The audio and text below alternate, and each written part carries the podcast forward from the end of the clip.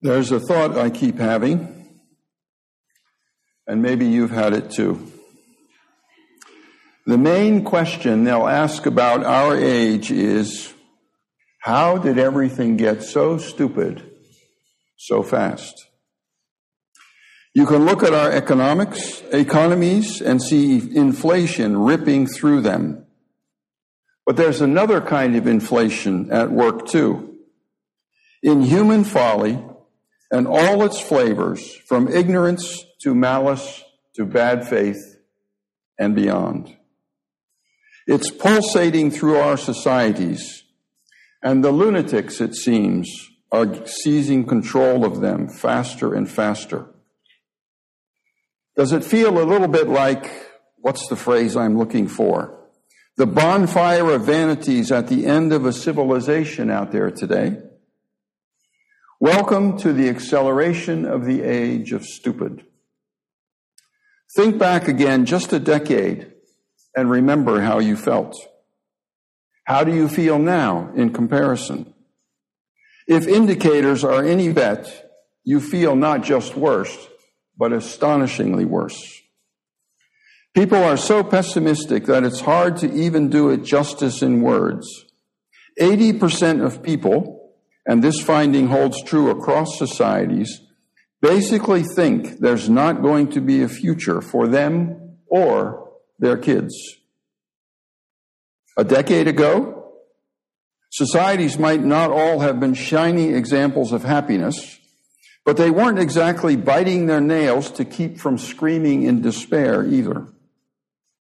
And all that's taken a knock on effect on social cohesion meaning trust and ties which are collapsing at lightning speed. If you're feeling the way I'm do, I, the way I do, I'm here to tell you it's real. The stupid is burning us out, my friends, getting abysmally worse. And it's something you should know and reflect on. Just think back to a decade ago. So you retain your sanity, courage, grace, and truth. That's hard enough. And the less stupid you have to wade through, here's a not so secret, the better chance you have.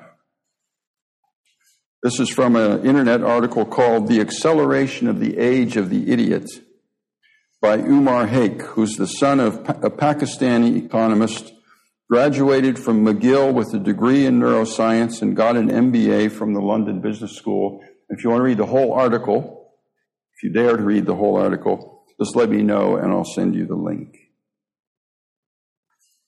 The acceleration of the age of the idiot. That's one of the reasons why I've chosen to work with Proverbs this summer. Proverbs is a book that speaks about wisdom. It reflects the struggle of the people of Israel to find identity in a time of cultural crisis when both the monarchy, that is the government, the government at that time was a monarchy, and the priesthood, and to translate that in our time is the church or religion, were no longer sources of authority and stability. Can't trust the government. We can't trust the church. Can't trust all kinds of organizations in our society anymore. We're in the age of stupid. And what do we do?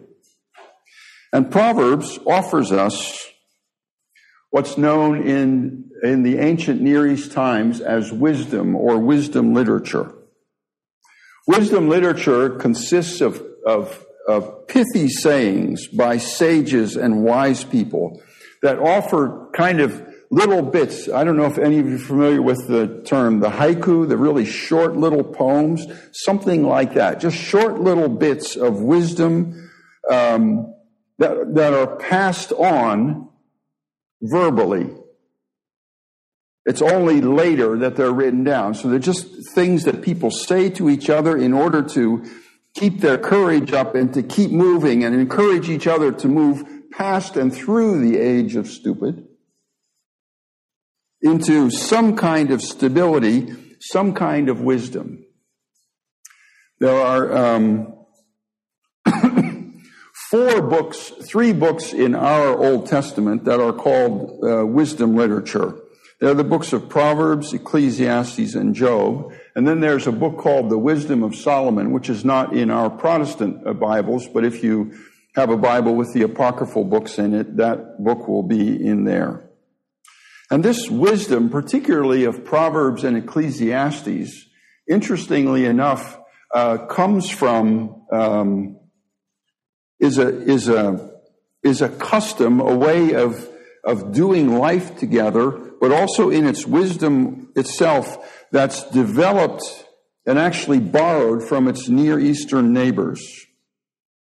Well, it's interesting that that Proverbs, whereas a lot of the Old Testament tells Israel, stay away from your neighbors, in this area of wisdom literature and Proverbs, Israel borrowed quite heavily from their neighbors, both in the form and in the content. The book of Proverbs, as we have it in our Bible today, assumed its final form in about 500 years before Christ uh, after Israel had returned or was involved in the exile to Babylon. And Proverbs is rooted in two different kinds of crises. I had never known this before, but it's rather interesting. Proverbs is generally divided up into three sections. There's chapters 1 to 9, and then there's chapters 10 to 29, and then there's chapters 30 and 31. And it's thought that chapters 10 to 29 were were, again, not written down, but the Proverbs in chapters 10 to 29 occurred during the time of Solomon. Uh, Solomon did not write all of the Proverbs. Uh, we don't know how many of them he wrote, but he certainly did not write all of them. But these chapters 10 to 29 arose in the time of King Solomon. And although you tend to think of Solomon as a king of peace and wealth and stability, it was really a time of crisis because Solomon turned into a very exacting king. He taxed the heck out of his people and he made them work. His palace, his government needed enormous amounts of food and horses and chariots and wood and stone and everything for building. It was just, just an enormous burden on the people.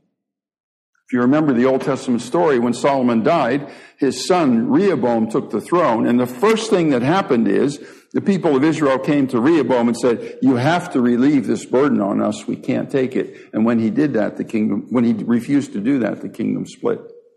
So again, we think of Solomon as this great, wonderful, wise guy. And he was to a certain extent. But during his reign, there was this crisis of monarchy what kind of a king do we have here? And so these proverbs were used to keep people going. And um, it's thought that the first nine chapters and the last two, two chapters are found in the context of the exile. You remember that the kingdom of Judah quite a few years after Solomon was uh, destroyed by the Babylonians. The people were taken into exile for 70 years. And the Proverbs were used at that time. We need to establish our identity as Jewish people and as the people of God. So understanding that these Proverbs were written in times of crisis, uh, to me, adds a dimension to them. They're designed to help us get through the age of stupid. And just one other comment, um, well, a couple other comments actually. Um, this is a little little side thing, a little bit a little bit for the nerds, but it's interesting that the first uh, chapters one to nine, the first section and the last section, chapters, uh, particularly chapter thirty-one, stand out because the prominence of of the prominence of women.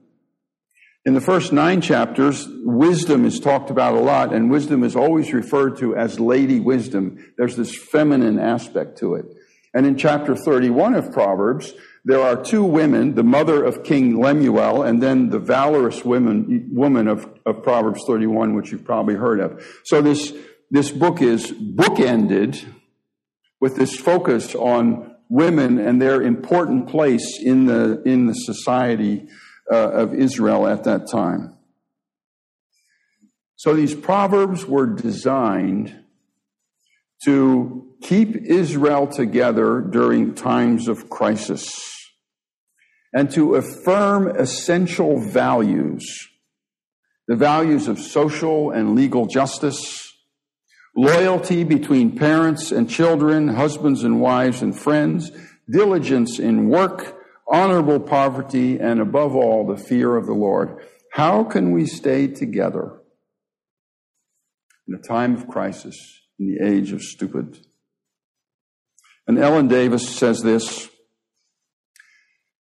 this is a book for unexceptional people trying to live wisely and faithfully in the generally undramatic circumstances of daily life on the days when water does not pour from rocks and angels do not come to lunch. How do we keep going in the everyday life in which we live? That's what Proverbs about. How do we keep our sanity? How do we keep our community in the age of stupid? Let's read together Proverbs 1 1 to 6.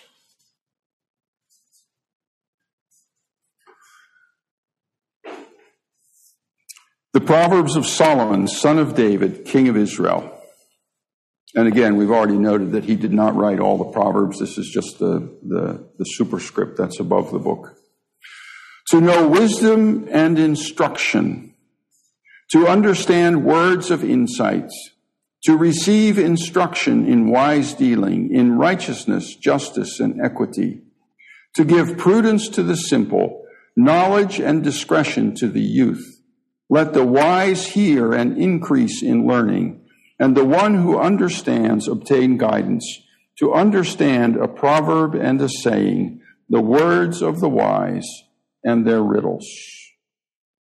Just a comment on this word instruction. To know wisdom and instruction, it occurs, I believe, three times in these verses. And the actual Hebrew word that's translated instruction here is the word discipline.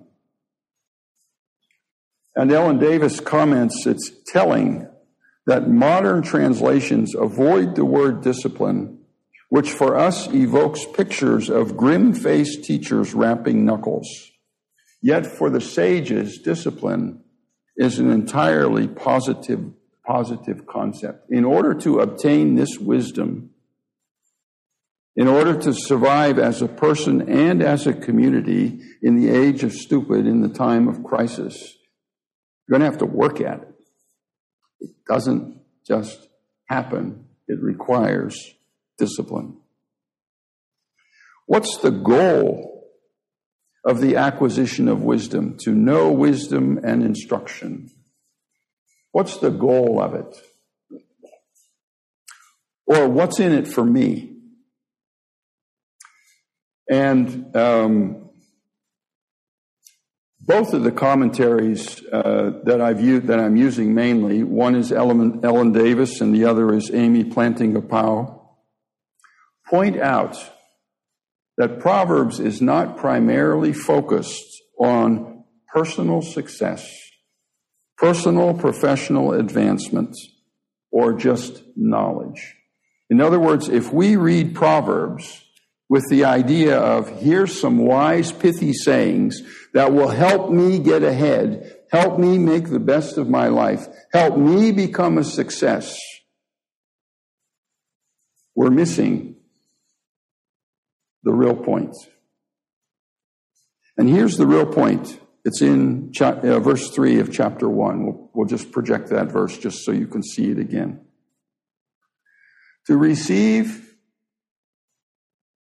uh, isn't there just chapter, th- verse 3 there?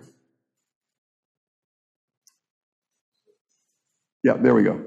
To receive instruction in I better, I better read it from here. To receive instruction in wise dealing in, and listen to this, righteousness, justice, and equity.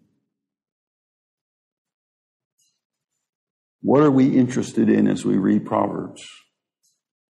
Righteousness, justice, and equity.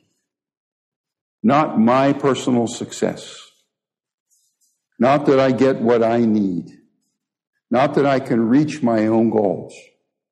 But that around me and around us as the community, again, the community in crisis, the community in the age of stupid, Proverbs drives us, is designed to drive us toward a community, toward a society of righteousness, justice, and equity. Another quote from Ellen Davis. Israel was not interested in any form of knowledge that is abstracted from the concrete problem of how we may live in kindness and fidelity with our neighbors live humbly and faithfully in the presence of God. The individualism of Western society and the individualism of the theology of the church has taught us to read Proverbs as my personal stepping stones to success and has largely missed the point. You can keep that same quote up there, Eric. Thank you. The one just back. Thanks. Israel was not interested in any form of knowledge that is abstracted from the concrete problem of how we may live in kindness and fidelity with our neighbors. And I would add with the creation. Unless Proverbs is driving us horizontally, we have grown up and been taught to think that God is up there and he demands things of us, and Proverbs help us meet his demands. It's not it. God is saying to us, here's, here's a way you can live that will produce righteousness, justice, and equity, because that's the way I created things to be. And that's the restoration that is in the process of happening. And then we go on with more Dave quote from Davis.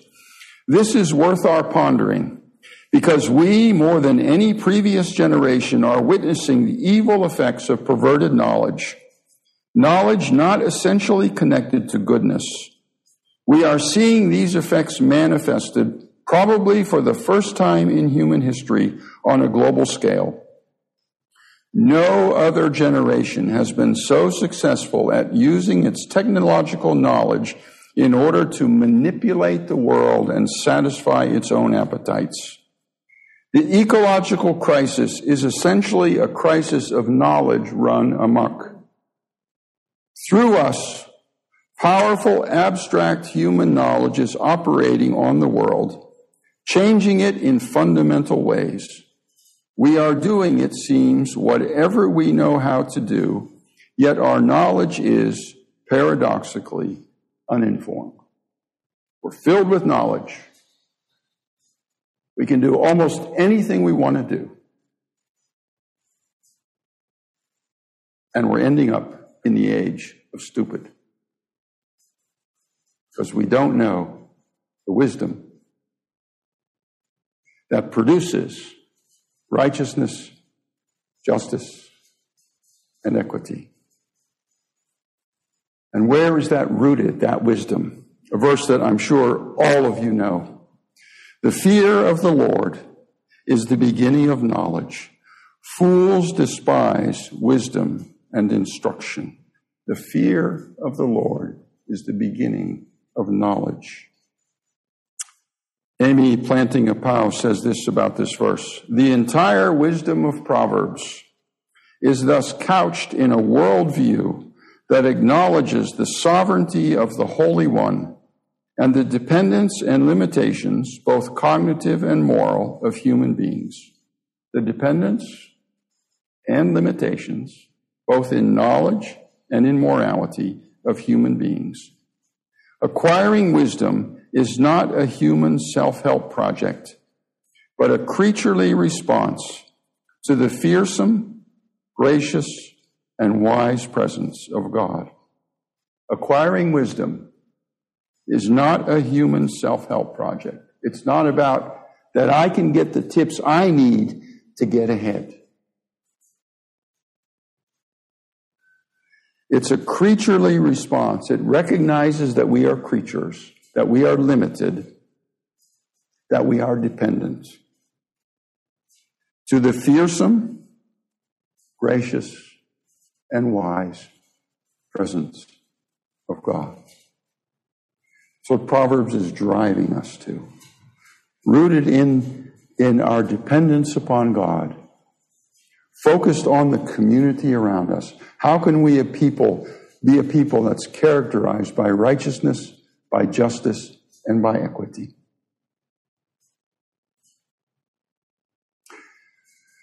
And one of the things that I think is not um, appropriate with Proverbs is to, with every proverb that you read, try to connect that directly to Jesus Christ. But on the other hand, of course, as we've done over this last year, looking through the Gospel of John, Jesus Christ is God come among us. And if we want to know what wise living looks like, then we look at Jesus. And the Apostle Paul says that very clearly in his first letter to the Corinthians, chapter 1. Where is the one who is wise? Where is the scribe? Where is the debater of this age? Has not God made foolish the wisdom of the world? For since in the wisdom of God the world did not know God through wisdom, it pleased God through the folly of what we preach to save those who believe. For Jews demand signs, and Greeks seek wisdom, but we preach Christ crucified, a stumbling block to Jews, and folly, foolishness to Gentiles.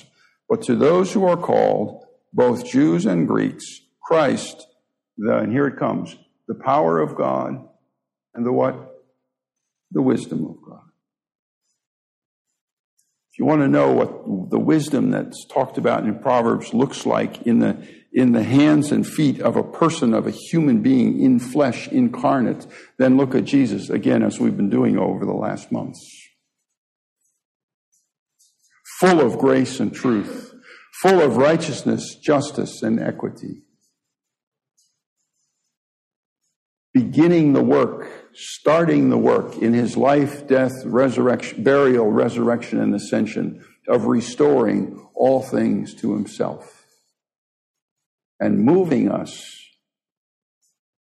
perhaps, out of the age of stupid into an age of wisdom and into an age of harmony and into an age where we are paying attention to each other and to the creation in which God has placed us. I ran across a poem this week. Don't project it yet. I ran across a poem this week. It's called The Sycamore's Prayers. I'm not sure who wrote it. I think Brian Zahnd did, but I'm not 100% sure of that. But I'd like to close with this poem because it, I think, is full of wisdom. And it shows us the interaction between man and, and nature and how we can find our place in this great world which God has created and in which He's placed us. The sycamore's prayers. The enormous sycamore is older than internal combustion. Quieter, too. I call it my sycamore tree, which is funny because it more rightly calls me its human being. I've seen it get sick, and I've seen it get well. It's a tough old tree. Once in an ice storm, it impaled the ground with a spear. Zeus couldn't have done it better. It's not a tree to be trifled with.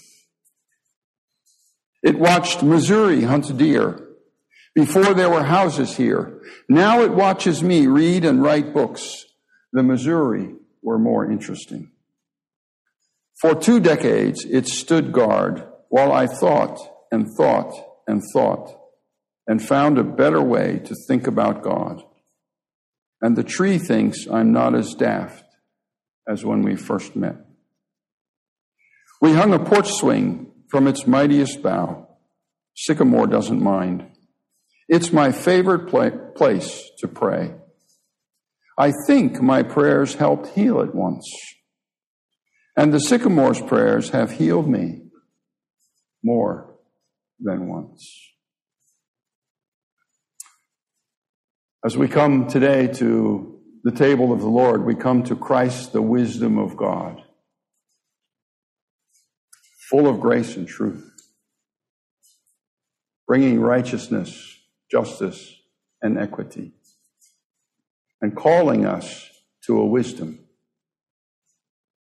that will help us at least perhaps survive the age of stupid and maybe even turn it around and maybe even do something in this age that will bless and benefit the whole world. And you, we're not going to be able to do that if we're not coming to and being energized by and fed with the wisdom of God Himself, Jesus Christ. So we come to this table. We confess our own tendency towards independence. We confess our own tendency to do it our way. We confess our own tendency toward folly. We confess our own tendency to be focused on ourselves what about me? What's in it for me? And we meet Christ at this table and we ask Him to turn us around, to turn us from stupid to wise. And not just us as individuals, but us as a community. So you're welcome to this table. If that's what your heart's desire is, to make that shift. I invite you to a moment of silent prayer. Say to God what you need to say to Him as you prepare to come to this table.